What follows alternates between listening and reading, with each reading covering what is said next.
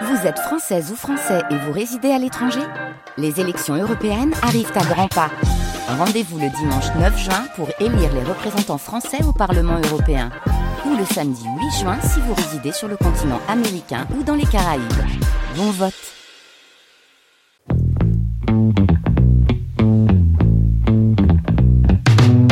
La science CQFD, Natacha Triou. Le 29 février prochain, ce sera la journée internationale des maladies rares. En quoi constitue-t-elle à la fois un défi scientifique, sanitaire et politique?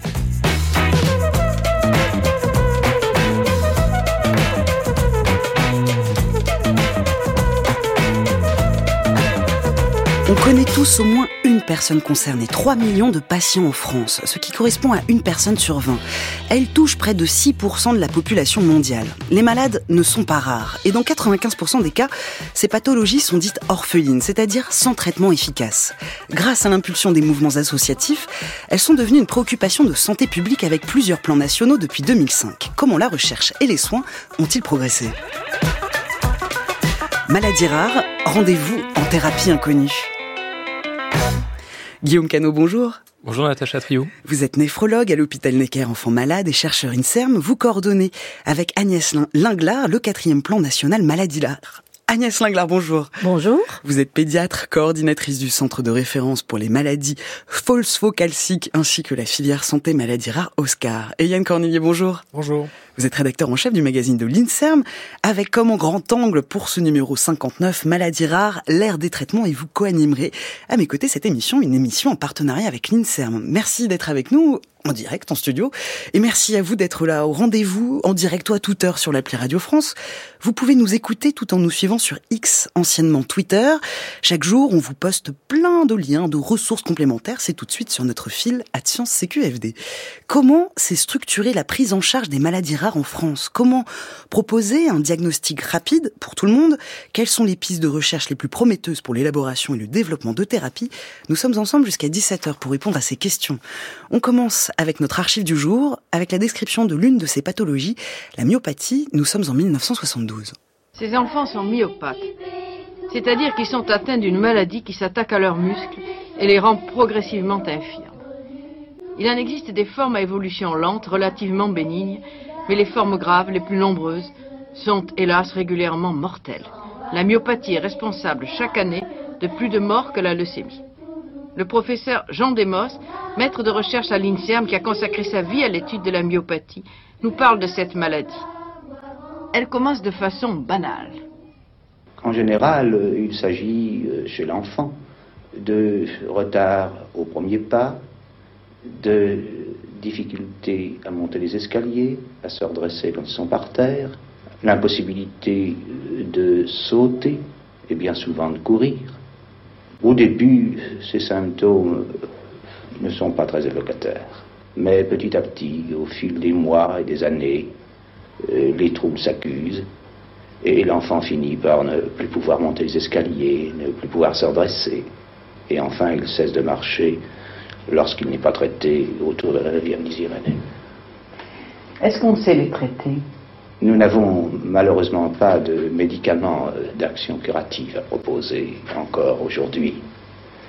Mais nous pouvons euh, ralentir euh, vraiment l'évolution de cette maladie dans cette forme à évolution rapide, à condition de les traiter tôt et convenablement, quotidiennement, par un traitement physiothérapique à visée vasodilatatrice. Voilà la voix de Jean Demos, maître de recherche à l'INSERM sur la ORTF en 1972. Guillaume Cano, plus de 50 ans plus tard, quelles sont les avancées? Sur la myopathie ou sur les maladies rares plus généralement? Alors les choses ont tout de même un peu progressé depuis 1972. Euh, la France a été euh, pionnière et assez leader dans la prise en charge des maladies rares, dans son organisation globale euh, pour les patients en termes de filière, de structuration de, de prise en charge. On a progressé sur la façon dont on prend en charge ces malades d'un point de vue diagnostique, avec l'avancée de la génétique, et on va en discuter, je pense, tout au long de l'émission.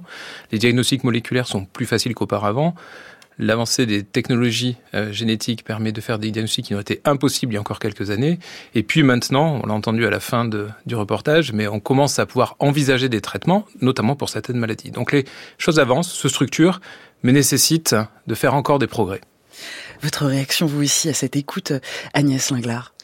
En fait, il y a, on remarque dans ce, ce, reportage que la description clinique, elle reste euh, quand même importante. Euh, voilà, dans la caractérisation de la maladie, c'est encore vrai aujourd'hui, sauf que euh, l'intérêt, c'est maintenant de collecter toutes ces données dans des bases de données bien structurées qui peuvent profiter à tout le monde. Le, donc ça, c'est un point qu'on peut quand même souligner. C'est super. Déjà, avec votre intervention, on a quelques pistes de notre plan de cette émission. Votre réaction, vous aussi, Yann Cornelier Oui, ben, en, fait, l'exemple, il est un peu caractéristique aussi au niveau de l'implication des associations de patients, puisque les myopathies, euh, que tout le monde connaît le Téléthon, l'association française contre les myopathies, et l'implication des associations a permis vraiment de que la France finalement euh, prenne euh, comme enjeu sanitaire les maladies rares. On va dérouler évidemment tout au long de cette heure toutes ces pistes que vous venez d'énoncer. Mais tout d'abord, peut-être un peu définir de quoi on parle. Quels sont les critères qui permettent de regrouper certaines pathologies sous cette appellation? Alors on parle de maladies rares quand on a une personne sur 2000 qui est atteinte. En tout cas, c'est la définition que l'on a retenue en France et dans beaucoup de pays. Ça change un peu en fonction des pays. Aux États-Unis, c'est une personne sur 1500. J'avais lu qu'au Japon, c'était un sur 2500. En tout cas, ça reste une pathologie qui touche un petit nombre de gens, mais qui finalement, comme vous l'avez euh, annoncé tout à l'heure, concerne beaucoup de Français, puisqu'il y a entre 6 et 10 000 maladies rares, c'est pas très bien défini. Une personne sur 2000, ça représente environ une personne sur 20 ou sur 30 en France qui est porteuse potentiellement d'une maladie rare. Et donc, il y a euh, beaucoup de choses à faire pour euh, finalement un grand nombre de nos concitoyens. Agnès Linglard ce qu'on peut dire, c'est que le, euh, il a été important pour ces, ces pathologies euh, qui sont rares de pouvoir bien les identifier et les reconnaître. Et donc, Orphanet, c'est une structure qui nous a permis de bien les codifier. Et donc, effectivement, quand on est dans cette définition de 1 sur 2000, on va pouvoir donner un code bien spécifique et reconnaître au milieu de toutes les autres pathologies les maladies rares. Donc ça, c'était un point important. Mais plus, vous dites hein, plus de, de, de 6000 maladies. On va pas pouvoir toutes les énumérer, mais les énumérer, pardon, mais, mais quelles sont-elles Quelles sont justement ces maladies? Alors, il est difficile de toutes les définir, comme vous avez dit, mais on sait que 80% de ces maladies rares sont d'origine génétique. Donc, il y a un ou plusieurs gènes impliqués qui peuvent expliquer euh, euh, l'apparition des symptômes et puis l'aggravation progressive de la maladie. Après, il y a d'autres types de maladies, des maladies inflammatoires. Vous avez votre système auto-immun, par exemple, qui se retourne contre votre corps, pas forcément euh, euh, conduite par des anomalies génétiques, mais qui en tout cas nécessitent euh, une prise en charge très particulière. Donc on progresse avec les nouvelles techniques de génétique, de biologie, dans les diagnostics, dans la compréhension des maladies, mais on a besoin de faire encore un peu plus de, progrès. Vous dites génétique, origine auto-immune, on a aussi des, maladies rares qui peuvent être d'origine infectieuse, il me semble également, Agnès Langar. Alors les maladies infectieuses ou les cancers rares ne rentrent pas. C'est vrai qu'il y a des maladies infectieuses rares qui peuvent euh, rentrer dans la définition 1 sur 2000, mais dans toute la structuration, l'organisation des soins autour des maladies rares, euh, c'est destiné aux pathologies rares euh, qui, ne sont pas des maladies infectieuses ou qui ne sont pas des cancers rares. Là, ça va être une, une, autre, un autre type d'organisation qui va être plutôt ciblé pour ces patients-là. Yann Cornelier Oui, alors justement, on parlait d'Orphanet tout à l'heure. On peut juste préciser que c'est une base de données qui recense toutes les maladies rares, euh, en tout cas qu'on a identifiées, et qui est une base de données de l'INSERM qui existe depuis 20 euh, ou 25 ans, je crois, si je me trompe pas. Et, euh, et, donc elle est accessible. Donc si vous voulez avoir de l'information sur une maladie rare, vous pouvez vous rendre sur le site de l'Orphanet et taper le nom de la maladie. Donc ça, c'est vraiment très utile. Et, et peut-être aussi préciser que, alors évidemment, il y a des maladies rares très connues, on va dire comme les myopathies, et que effectivement effectivement, euh, il y a à peu près 2% euh, des maladies rares qui regroupent 80% des patients, mais en réalité, il y a 98% des maladies rares qui ne comportent que quelques patients, parfois quelques-uns seulement. Donc c'est là où euh, vraiment le, terme maladie rare prend tout son sens et tout l'enjeu de la recherche pour ces maladies. On parle aussi euh, de, maladies beaucoup euh, avec les maladies rares, de maladies orphelines. On dit orphelines donc quand, ce sont des maladies qui sont orphelines de solutions thérapeutiques et ça, ça concerne 95% des maladies rares. Tout à fait. 95% des maladies rares n'ont pas de traitement, donc des traitements symptomatiques, mais pas de traitement étiologique qui puisse euh, arriver à une guérison, en tout cas contrôler la maladie. Et ça va être un des objectifs justement du, plan euh, que l'on va proposer avec Agnès et puis avec tous les gens qui ont travaillé, on va revenir dessus.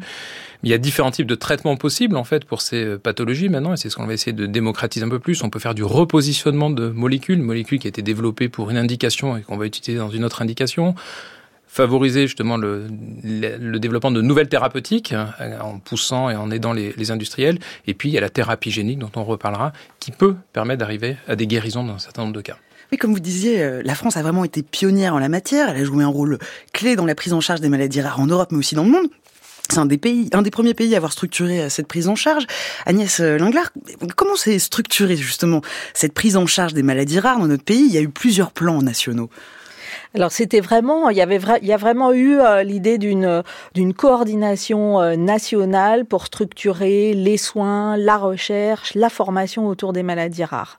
Et donc euh, c'est depuis ça a commencé en 2004 le premier plan national maladies rares où le gouvernement a mis des fonds sur la table pour structurer les soins et puis coordonner les actions de recherche, etc., les actions sur le territoire. Donc le premier plan national maladies rares, donc on appelle maintenant le plan 1, euh, a, permis de structurer tout un réseau de centres de référence maladies rares. Donc, euh, à l'époque, il y en avait plus d'une centaine. Aujourd'hui, on est presque à 150 euh, centres de référence qui permettent de faire un maillage territorial. Et la définition d'un centre de référence, c'est une concentration d'experts dans un hôpital, dans une ville, avec euh, une équipe multidisciplinaire et qui fait de la recherche sur cette un groupe de euh, maladies rares.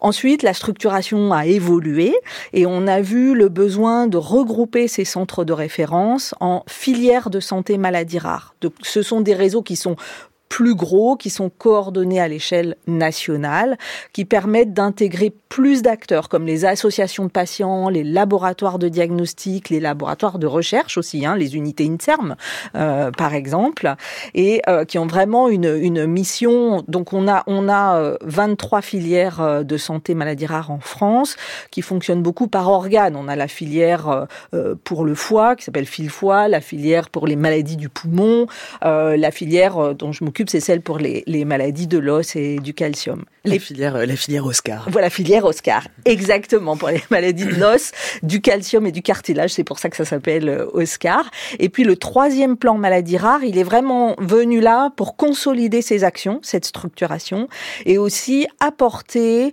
euh, des initiatives qui venaient vraiment renforcer le diagnostic et la recherche. Donc, euh, on peut mentionner par exemple euh, la, la, base de no données nationale maladie rare, hein, qui a qui a pris vraiment de l'ampleur pendant le troisième plan et dont on reparlera vraiment beaucoup pour le quatrième plan, et qui est, qui est une banque de, de, données de santé en fait où euh, sont collectées euh, les, les, les, données des patients qui ont une maladie rare. On peut aussi mentionner euh, le plan France médecine génomique, euh, qui est euh, l'idée de pouvoir euh, faire proposer aux patients qui ont un une maladie rare et qui sont en impasse diagnostique euh, un, un, séquençage de leur génome entier. Donc ça, c'est vraiment euh, des, des, initiatives extrêmement euh, contributives à cette structuration des soins et de la recherche.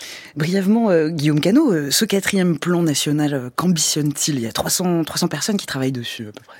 Alors effectivement, euh, on a donc eu ces trois plans successifs et maintenant on arrive euh, peut-être à une nouvelle ère, on va dire, puisque qu'est-ce qu'on va pouvoir proposer pour la suite? Euh, On a vu que la, la, structuration a été tout à fait satisfaisante en France, euh, la, la, recherche est globalement efficace, mais il faut qu'on puisse avancer un peu plus et proposer des choses plus, plus ambitieuses. On va au travers de quatre axes avec euh, Agnès et puis tous les gens qui ont travaillé, parce que comme vous l'avez souligné, on a regroupé tous les experts euh, qui s'occupaient de pathologies rares mais également les associations. Puis on a fait participer également les industriels intéressés par les maladies rares, les industriels du médicament, les industriels de biologie. On était au, globalement à peu près 300 à, à, à travailler sur euh, les six derniers mois.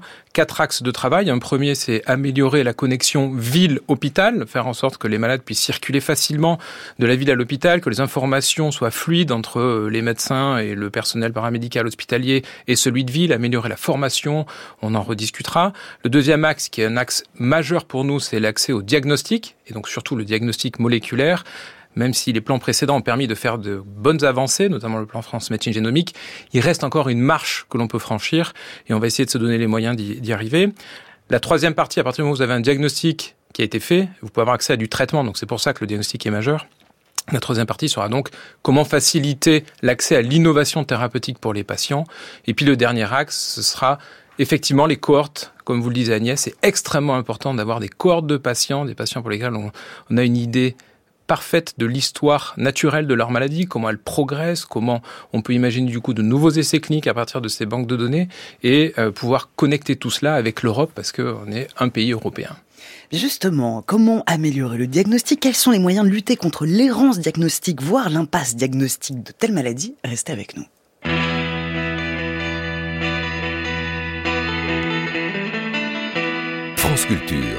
La science CQFD, Natacha Trio. En direct sur France Culture, nous parlons de maladies rares avec Guillaume Cano et Agnès Linglard. Cette émission est en partenariat avec l'INSERN et co-animée avec Yann Cornillier. Nous venons de voir comment s'est structurée la prise en charge des maladies rares en France. On vient également d'évoquer le vide thérapeutique. 3 millions de personnes touchées en France, plus de 6000 maladies rares recensées en tout. Mais il n'existe un traitement que pour 5% d'entre elles. Vous l'avez évoqué à l'instant, euh, Guillaume Cano. Il faudrait donc articuler, améliorer une, voilà, contribuer à une meilleure articulation ville-hôpital. Et vous avez aussi euh, suggéré, voilà, d'améliorer la formation euh, en médecine et des docteurs. Dans quel sens? Alors, une vaste question. Euh, comment améliorer? Effectivement, on se rend compte que les étudiants en médecine et puis après les, internes euh, ont un peu perdu euh, au cours des dernières années euh, justement ces connaissances sur les maladies rares. Il y a eu des réformes successives des études de santé et qui ont surtout abouti à renforcer, on va dire, les compétences sur les maladies communes diabète, hypertension, cancer, tout ce que tout ce que vous pouvez imaginer.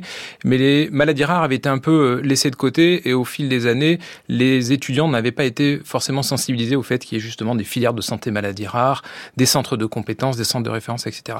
Au cours du plan euh, maladies rares numéro 3, il y a eu un module qui a été créé justement pour les étudiants en médecine et on va essayer de renforcer ce module pour les étudiants, pour les internes, mais pas uniquement en fait. On veut aussi euh, permettre à toutes les personnes qui travaillent en ville, pharmaciens, dentistes, médecins, monde paramédical, de pouvoir également avoir accès à la formation continue et à pouvoir connaître ces maladies rares, parce tout le monde est impliqué dans la prise en charge des maladies rares, et je pense notamment aux médecins scolaires.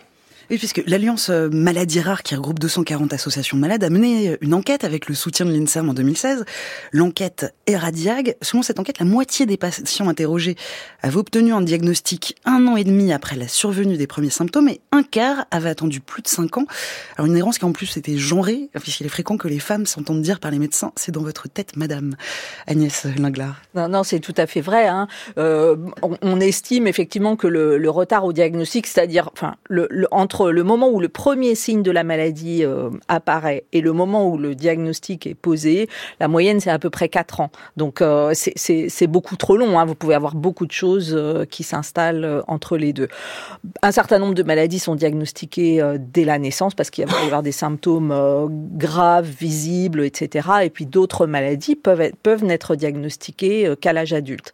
Et on sait bien hein, aujourd'hui que, en fait, plus le diagnostic est effectué tôt, plus la prise en charge ou la prise en soin est faite tôt et meilleurs sont les résultats, quels que soient les traitements qui sont euh, qui sont mis en place. Donc euh, c'est important de d'acculturer, de, de, de, former. Donc on a parlé euh, avec Guillaume des étudiants en médecine, des médecins généralistes, de, de des pharmaciens, mais il faut aussi mentionner bah, finalement tous les acteurs que vous allez rencontrer quand vous avez une maladie rare. Donc la personne qui est à la à, la maison départementale pour les personnes handicapées euh, euh, à l'agence régionale, régionale de santé, la personne qui vous aide dans votre dossier sécurité sociale, etc.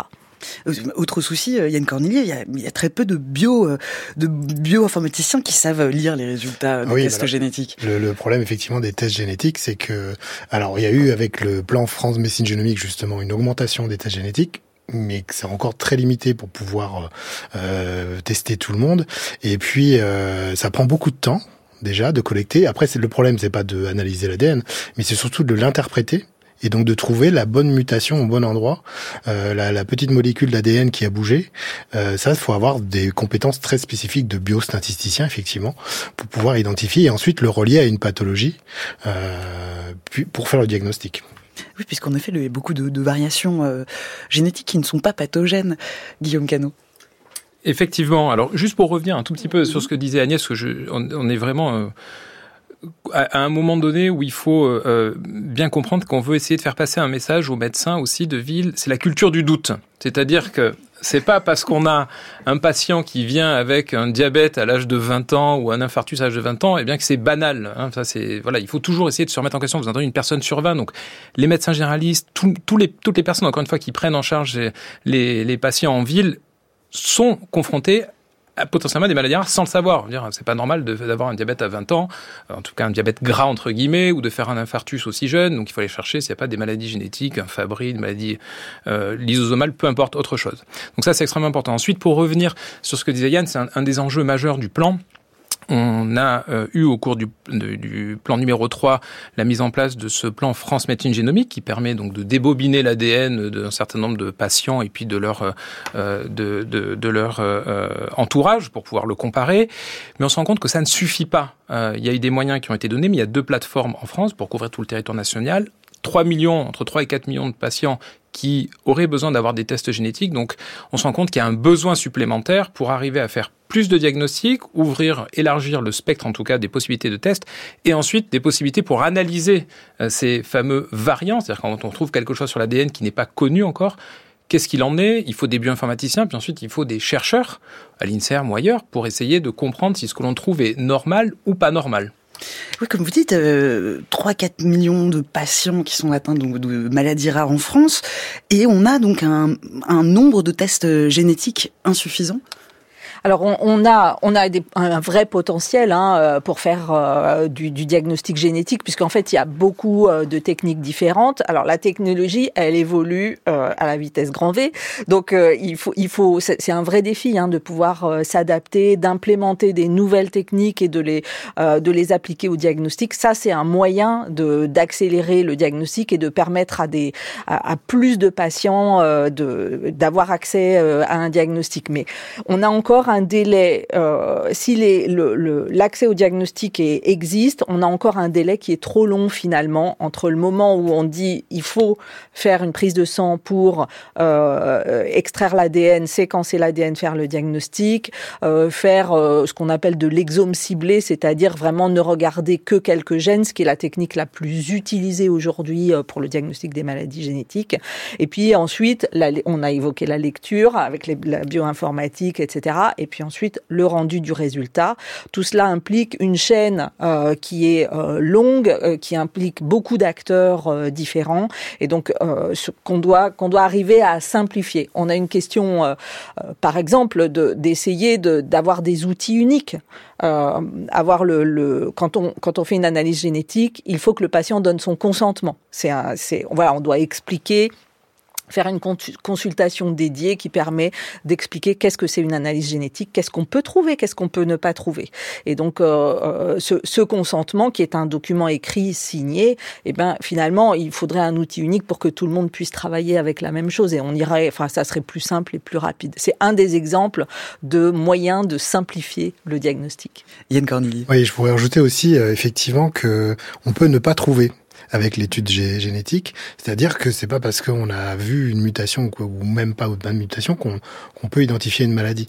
Donc euh, il y a aussi un besoin d'unité encore, de collecter, de mettre en commun en fait les profils euh, génétiques des personnes qui ont été analysées pour pouvoir les comparer entre les équipes de recherche. Et il y a un consortium qui s'est mis euh, en place qui s'appelle Solve RD, d'où il y a des unités INSERM et d'autres et, et Orphanet pour mettre en commun et pour pouvoir les comparer et ainsi d'augmenter les chances d'identifier euh, le, les maladies pour ces profils qu'on n'a pas réussi à identifier au premier coup. Guillaume Cano. Oui, effectivement, vous avez raison. Il y a le collecteur analyseur de données qui est en fait un, un, outil qui, a, qui, est un superbe outil qui commence enfin à se mettre euh, en route alors qu'il avait été programmé il y a quelques temps. Et justement, que l'on va essayer d'appuyer le plus possible avec Agnès, avec tous les gens qui ont travaillé sur le plan. Cet outil va nous permettre de collecter toutes les informations de génétique euh, de patients qui auront été testés en France et effectivement permettre d'un côté, voilà, pour ceux pour lesquels le diagnostic est simple d'être fait, mais pour ceux pour lesquels on ne trouve pas de diagnostic, d'arriver à avoir des cohortes de gens où on se rend compte en fait qu'il y a plusieurs patients qui ont la même présentation clinique pour lesquels on ne trouve pas de mutation. Après, on peut se replonger un peu plus pour essayer d'arriver à identifier un ou plusieurs gènes malades. ce collecteur euh, analyseur de données, c'est un outil donc, qui peut être là pour faciliter à la fois le diagnostic génétique et la recherche. Toujours sur la question de, diagnostic et de diagnostic précoce, vous, vous évoquez euh, l'importance justement du diagnostic dès la naissance Alors depuis janvier 2023 en France, on est passé de 6 à 13 maladies testées à la naissance, mais avec 13 maladies dépistées, on est loin loin derrière l'Italie qui en dépiste plus de 40 et on se retrouve à la 22e place des pays européens euh, Agnès Linglard. Non, exactement, exactement, c'est un point euh, vraiment important parce que cette notion de raccourcir le, le, le délai au diagnostic passe euh, d'emblée par le dépistage néonatal. On pourrait même parler de ce qu'on appelle le diagnostic anténatal, c'est-à-dire de d'aider les familles quand on identifie des signes de maladies rares euh, par une échographie, par un examen euh, anténatal. Et le dépistage néonatal, là, euh, on souhaite vraiment, avec Guillaume, avec le groupe de travail qui a travaillé sur le dépistage anténatal, s'aligner sur l'Europe et pouvoir offrir le dépistage des maladies pour lesquelles il existe un traitement et qu'on pourrait mettre en place de façon précoce et prévenir la survenue des complications. Donc, on on y travaille, on travaille sur ben, cette liste de potentielles maladies qui, de jour en jour, augmente, heureusement. Guillaume Cano Effectivement, et puis euh, il faut imaginer aussi qu'on va changer d'outil, puisque jusqu'à présent on utilise des papiers buvards, en fait, des techniques un peu anciennes, spectrométrie de masse. Maintenant, on a des outils de génétique qui peuvent faire grandement évoluer les choses. Après, ça a un coût, donc il y a toujours une balance à, mettre en place. Mais euh, euh, effectivement, c'est un objectif clé de ce plan, c'est d'arriver à augmenter le nombre de patients diagnostiqués pour pouvoir, encore une fois, mettre en place des traitements tôt. À propos de traitements, quelles sont les thérapies à l'étude? Comment faire pour que les patients atteints de maladies rares aient accès à des traitements rapidement? Restez avec nous, on répond à ces questions dans quelques instants.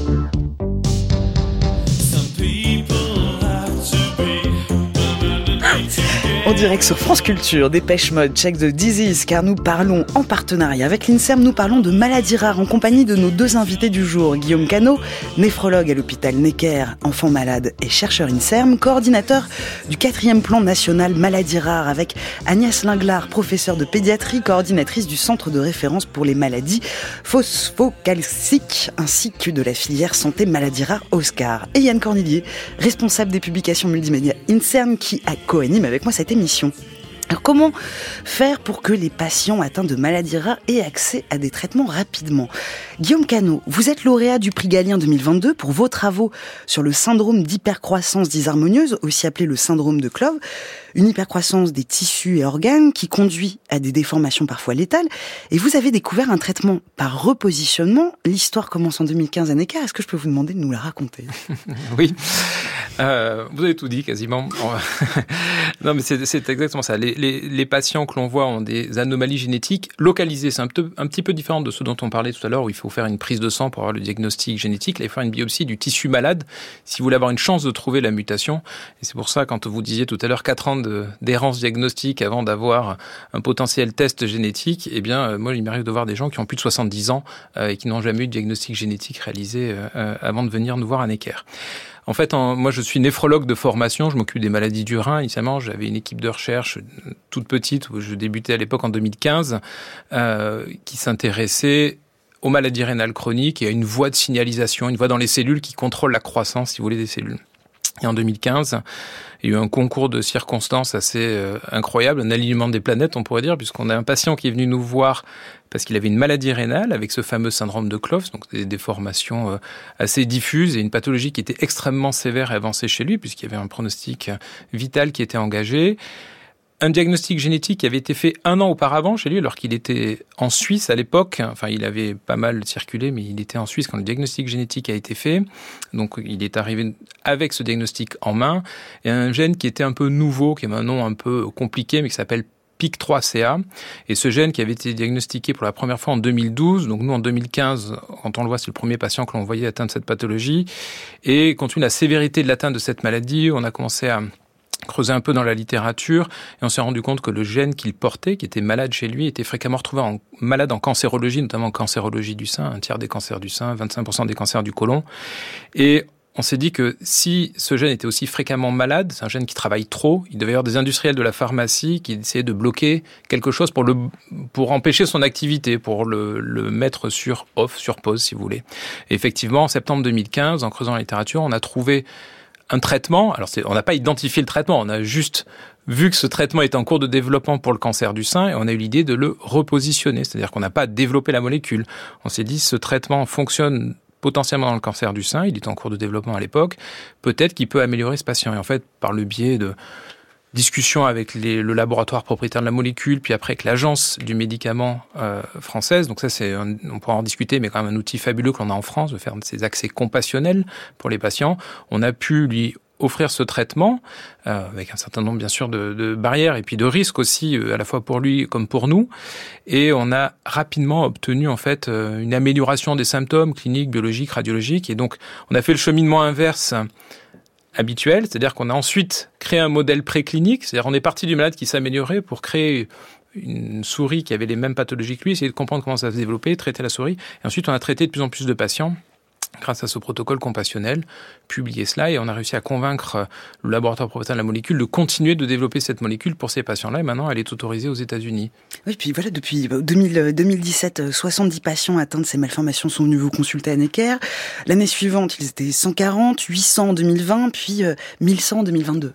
C'est ça. Moi, je vois environ 1000, entre 1000 et 1200 patients en consultation. Alors, pour beaucoup, ils ont ce fameux pic 3CA qui est malade, mais pas uniquement. En fait, on voit beaucoup de gens avec d'autres maladies déformantes où on trouve d'autres gènes. Pic 3CA, c'est environ 60 à 70% des, des patients que l'on voit.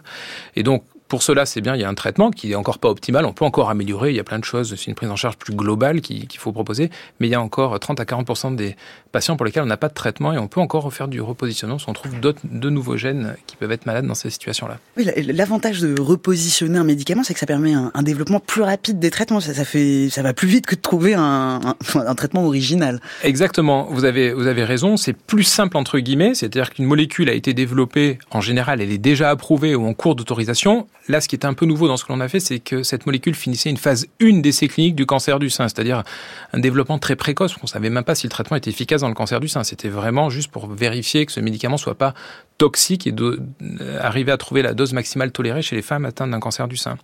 Donc le repositionnement, c'est faisable dans des indications bien précises. Euh, il y a quand même un certain nombre de barrières à franchir, et notamment de barrières administratives, puisque quand vous utilisez une molécule que vous repositionnez, il y a tout de même un enjeu pour l'industriel qui est propriétaire de la molécule de savoir si vous n'allez pas générer de nouveaux effets secondaires, une toxicité qui n'avait pas été anticipée dans ce groupe de malades et qui pourrait bloquer son développement ultérieur dans l'indication principale du cancer, par exemple. Donc, c'est ce que l'on a essayé avec Agnès et tous les gens qui ont participé aux différents groupes de travail, de voir comment on pourrait arriver à faire en sorte qu'il y ait moins de risques pour l'industriel ou un risque partagé, entre guillemets, tout ça au bénéfice du patient. Agnès, euh, Agnès Linglard Non, Parce que vous aussi, vous travaillez sur la partie thérapeutique. Ce qui vous intéresse, c'est aussi de réfléchir à comment on peut faciliter les essais cliniques chez les patients. Oui, absolument. Aller plus vite. Et, et donc ça, c'est un, c'est un point euh, euh, qui est critique parce qu'en fait, dans les maladies rares, c'est très difficile, vu la définition de la maladie, c'est très difficile de rassembler des grands groupes de patients. Donc, euh, une des difficultés qu'on a pour euh, participer aux essais cliniques euh, ou, ou, pour créer des essais cliniques, amener des médicaments sur le marché, c'est de, de justement d'avoir des méthodologies qui soient adaptées euh, aux maladies rares. Et donc on a essayé, on a travaillé euh, ce, ce point-là. Euh, il existe des systèmes de financement de, des programmes de recherche clinique, hein, d'essais cliniques, mais qui sont pas toujours très bien adaptés aux maladies rares. Et on a besoin quelque part d'identifier des modes de financement qui soient vraiment dédiés pour qu'on puisse développer ces nouvelles méthodologies qui nous permettent de tester, d'évaluer, plus que tester, d'évaluer l'efficacité, la tolérance de, ces nouveaux médicaments chez les patients et en essayant d'accélérer cette phase, comme, comme l'a bien décrit euh, euh, Guillaume, entre euh, le modèle animal, l'étude dans la cellule et arriver chez le patient. Yann, Yann oui, puis on, peut aussi euh, euh, parler aussi de l'identification des médicaments, parce que on, on, a besoin de toutes ces sortes de données, et donc de, des patients, etc., pour pouvoir identifier les, les, molécules qui pourraient agir sur leur mutation. Et donc tout l'enjeu aussi d'identifier euh, tous les médicaments qui existent déjà et qui pourraient être utiles aux patients. Donc ça, c'est aussi un des enjeux du prochain plan euh, oui, vous souhaitez réagir. mais vous avez tout à fait raison. En fait, c'est un point important parce qu'au cours du, de l'élaboration du plan, en fait, on a demandé à faire un panorama en fait des molécules utilisées hors indication justement au sein de toutes les filières de pathologie. On s'est rendu compte qu'il y avait plus de 90 molécules utilisées hors indication, donc c'est extrêmement important. Il y a plein de molécules déjà disponibles dans le commerce qui peuvent améliorer un certain nombre de pathologies. Après, il faut arriver à faire en sorte que ces molécules puissent être reconnues et financées et prises en charge, en fait, puisque c'est un, un, enjeu clé pour les patients, c'est de ne pas avoir à payer de leur poche des traitements qui parfois coûtent cher et qui vont prendre potentiellement toute une vie. Vous vient de voir hein, que le repositionnement de médicaments, euh, c'est l'une des, des stratégies euh, euh, très prometteuses pour, pour, la, pour la recherche de traitement, mais dans l'arsenal thérapeutique, on compte aussi beaucoup sur les thérapies géniques pour contrer les anomalies génétiques. On en est où des, des thérapies géniques in vivo et ex vivo, Agnès Linglard c'est pas la même chose en plus. Euh.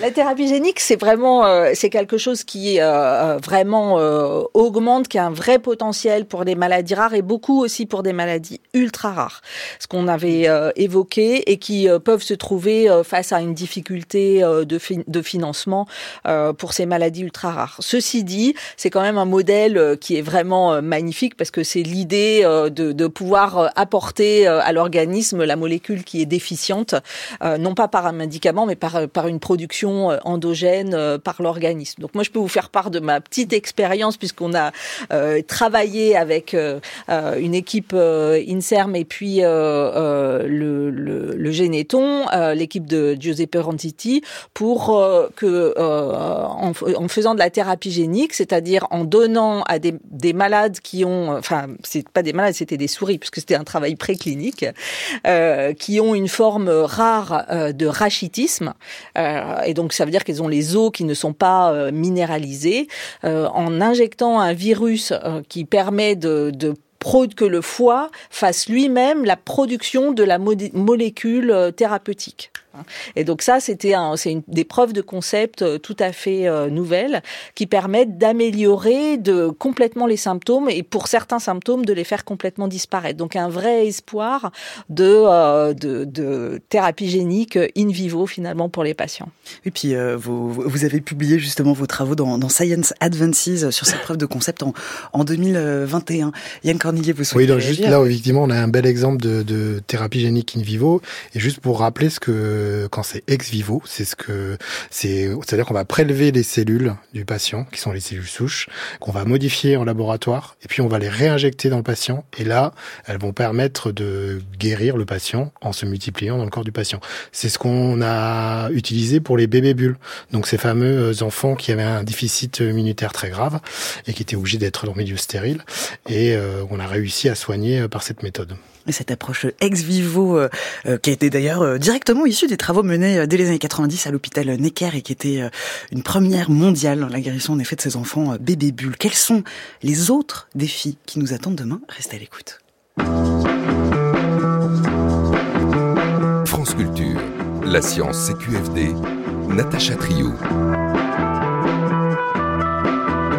En direct sur France Culture, nous parlons de maladies rares avec Guillaume Cano et Agnès Linglard. Une émission en partenariat avec l'INSERM et co-animée avec Yann Cornelier. Ce vaste ensemble qu'on nomme maladies rares comprend donc les maladies d'origine génétique, infectieuse, cancéreuse et aussi auto-immune. Bonjour Céline Lausanne. Bonjour Natacha. Vous êtes allée au centre de référence des maladies auto-immunes systémiques rares d'Île-de-France, basé à l'hôpital Cochin à Paris.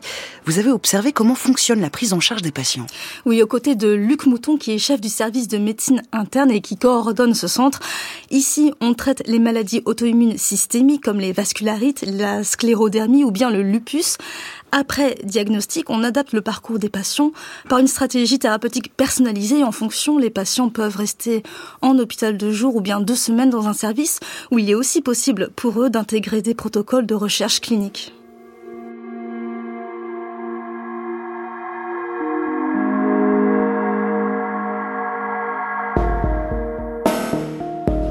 Dans ces locaux du centre de référence viennent les patients pour des consultations externes mais aussi pour des prises en charge dans le cadre de protocoles thérapeutiques.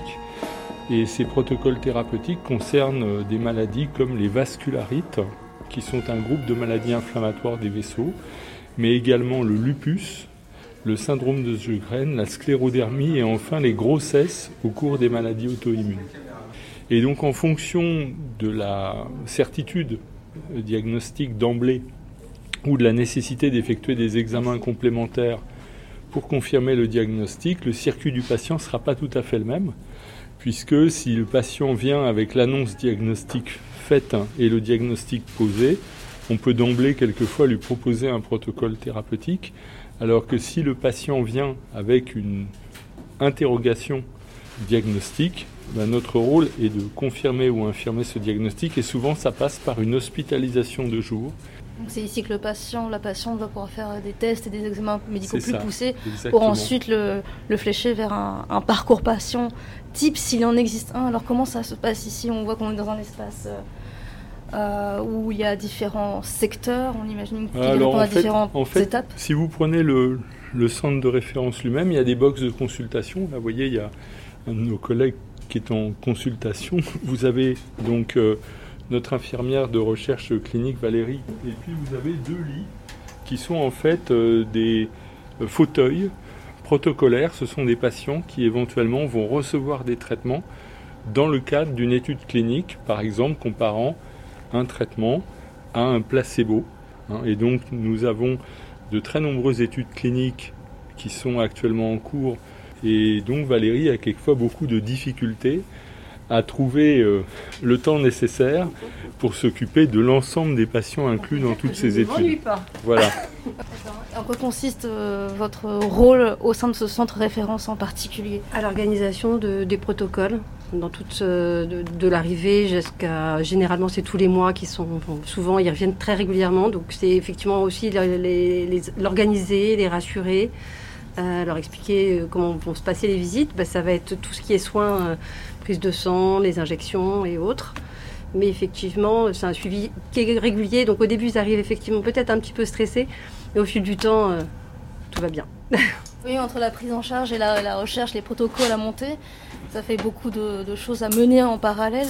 Et là, en plus, on parle de maladies rares, donc on dit que dans les protocoles, il faut un échantillonnage suffisamment significatif. Et là, est-ce que vous avez des difficultés à recruter des patients pour avoir des, essais euh, assez robustes?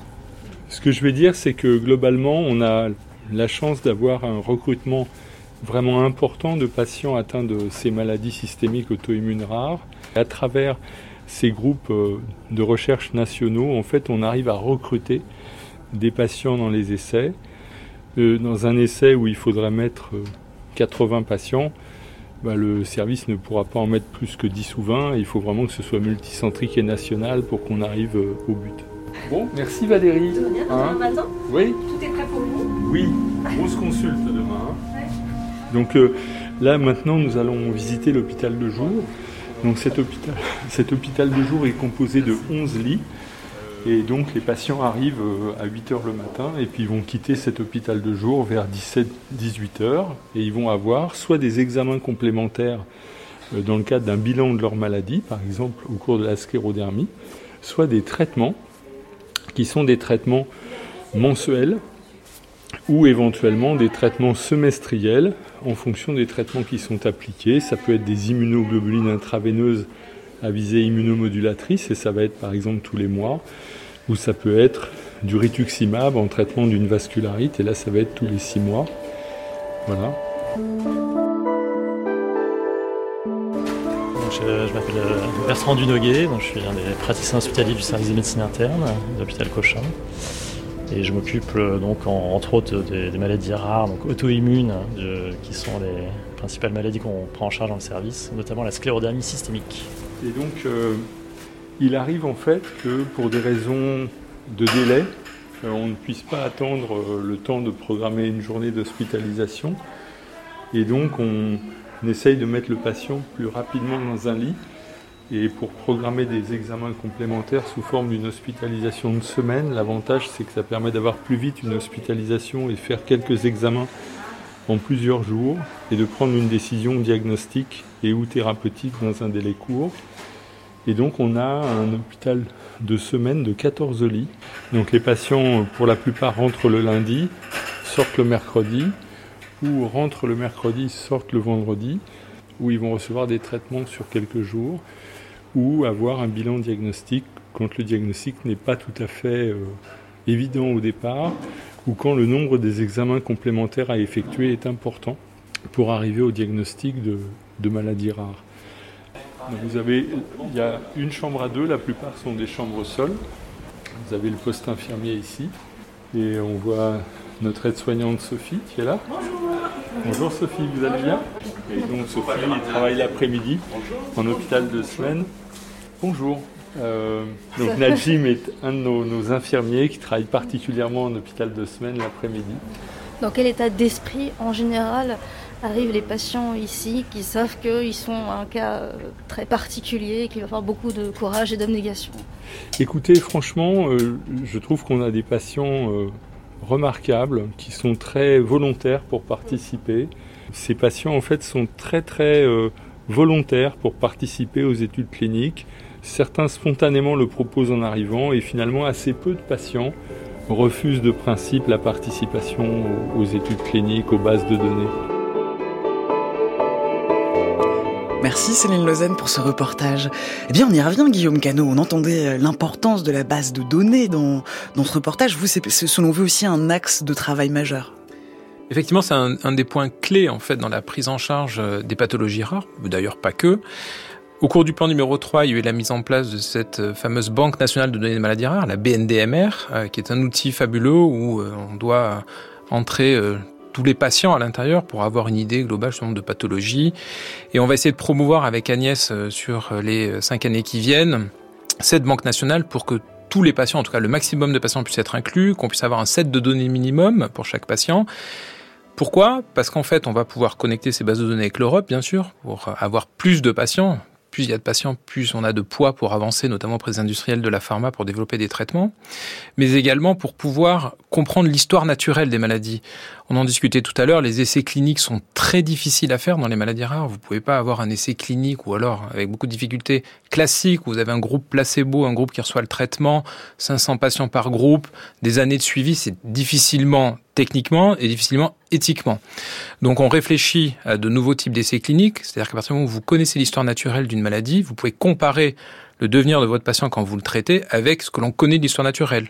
Donc les bases de données ont un rôle vraiment extrêmement important euh, pour la prise en charge de ces pathologies. Vous souhaiteriez également promouvoir la, la biocollection, créer une biobanque nationale? Alors, ça existe déjà. En fait, chaque centre euh, hospitalier euh, qui prend en charge des patients avec des pathologies rares a effectivement en général une biocollection, c'est-à-dire qu'on collecte du sang, du plasma, des urines, de l'ADN, peu importe, beaucoup de choses. Mais ce qui est difficile, c'est que justement, il n'y a pas d'unité dans la façon dont ces biocollections sont faites en France. Il n'y a pas un portail national qui permet de savoir où sont les échantillons, quel type d'échantillon a été collecté, comment on pourra avoir accès à ces échantillons si on veut faire de la recherche. Le but d'une biocollection, c'est de pouvoir l'utiliser pour pouvoir ensuite euh, euh, travailler dessus.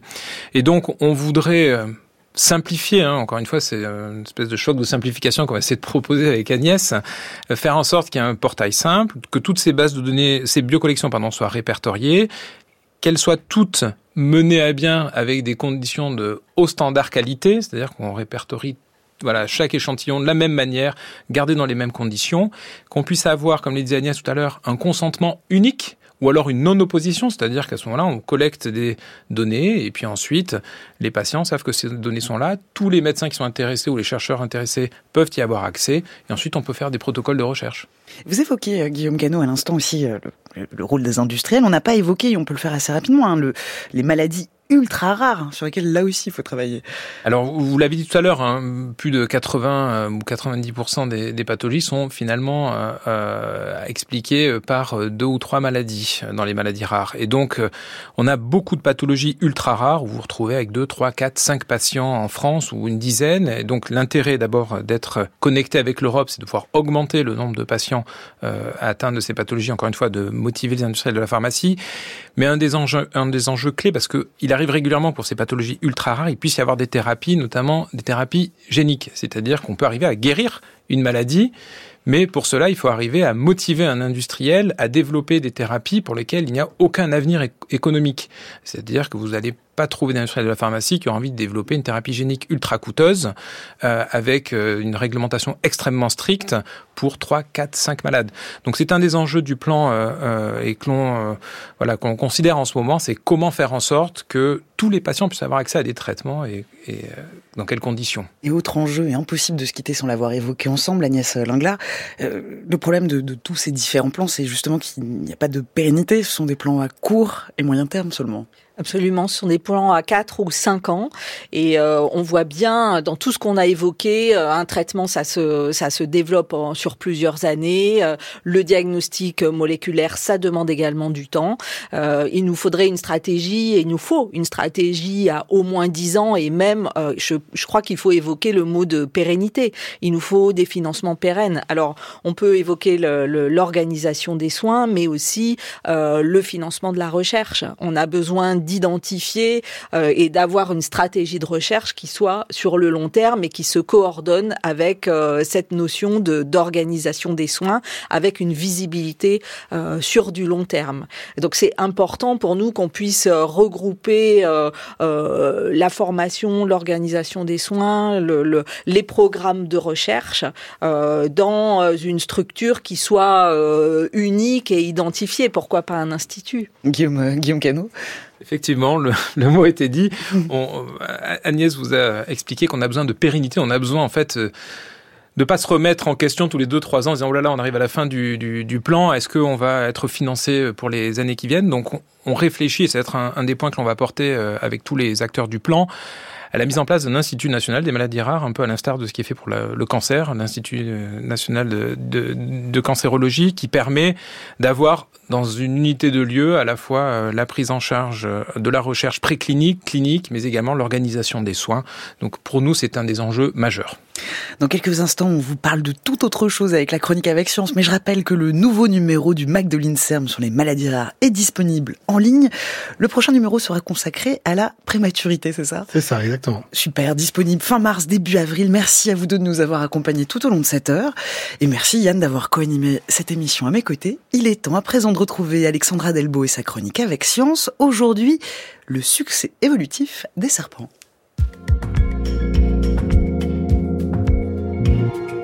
Comment expliquer le succès des serpents? Un succès pas forcément auprès de nous humains, surtout si vous êtes ophiophobe. Non, les serpents présentent un succès évolutif. On dénombre près de 4000 espèces différentes dans le monde, de toutes les tailles, toutes les couleurs, avec tous les motifs. Ils sont parfois venimeux et surtout ils se retrouvent sur tous les continents et dans tous les habitats, même les plus extrêmes, des déserts aux forêts humides, en passant par les milieux aquatiques, eau douce ou salée. Ils sont partout. Les seules régions que les serpents n'ont pas conquis ce sont les pôles. Donc, première particularité, ce succès. La seconde, c'est leur classification. Ils font partie des squamates, un groupe qui englobe tous les vertébrés à écailles qui changent régulièrement de peau. Squamates, desquamés. Mais d'un point de vue évolutif, on ne différencie pas les lézards des serpents. Et non, ne pas avoir de pattes ne suffit pas. Nicolas Vidal est herpétologue et chercheur au Muséum national d'histoire naturelle à Paris. Les squamates, ça comprend 10 000 espèces et ça comprend les, les lézards, les amphisbelles, des lézards très particuliers, fouisseurs, qui sont faiblement diversifiés. Et puis surtout, on a les, les serpents avec plus de 4000 espèces.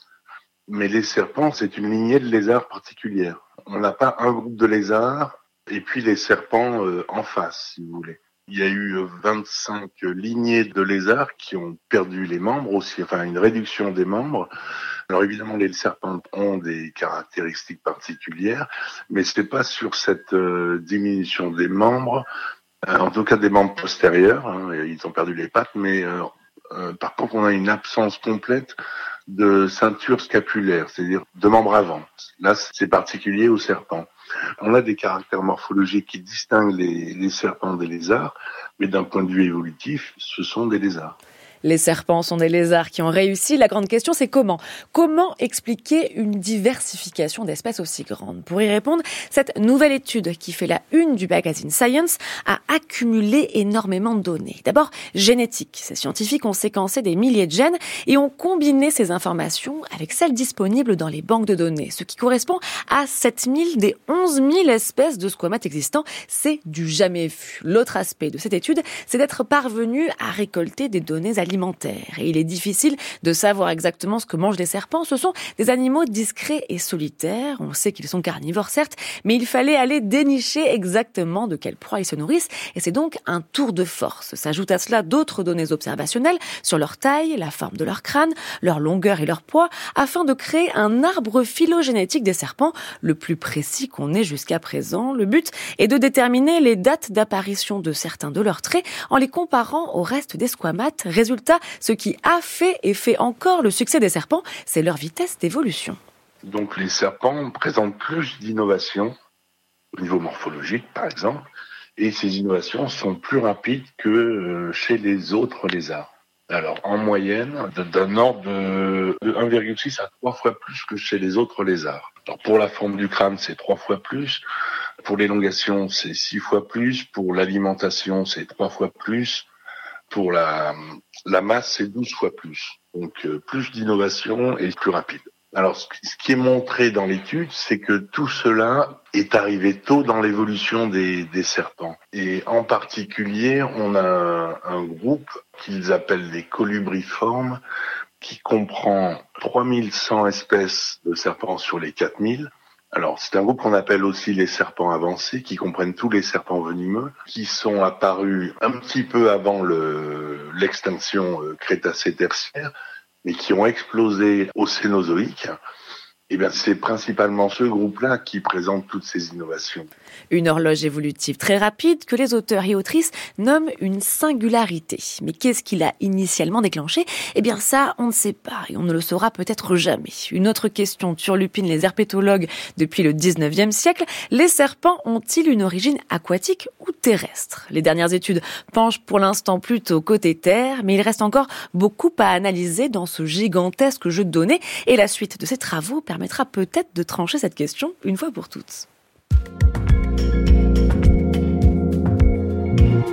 Merci Alexandra pour votre chronique et merci à vous pour votre écoute.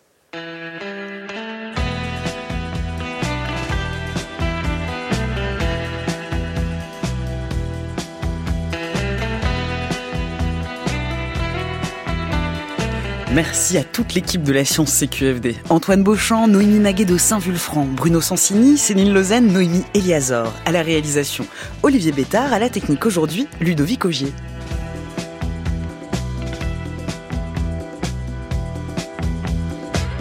Vous pouvez nous écouter partout à toute heure en podcast sur le site franceculture.fr ou sur l'appli Radio France. C'était ce qu'il fallait démontrer à ce jour.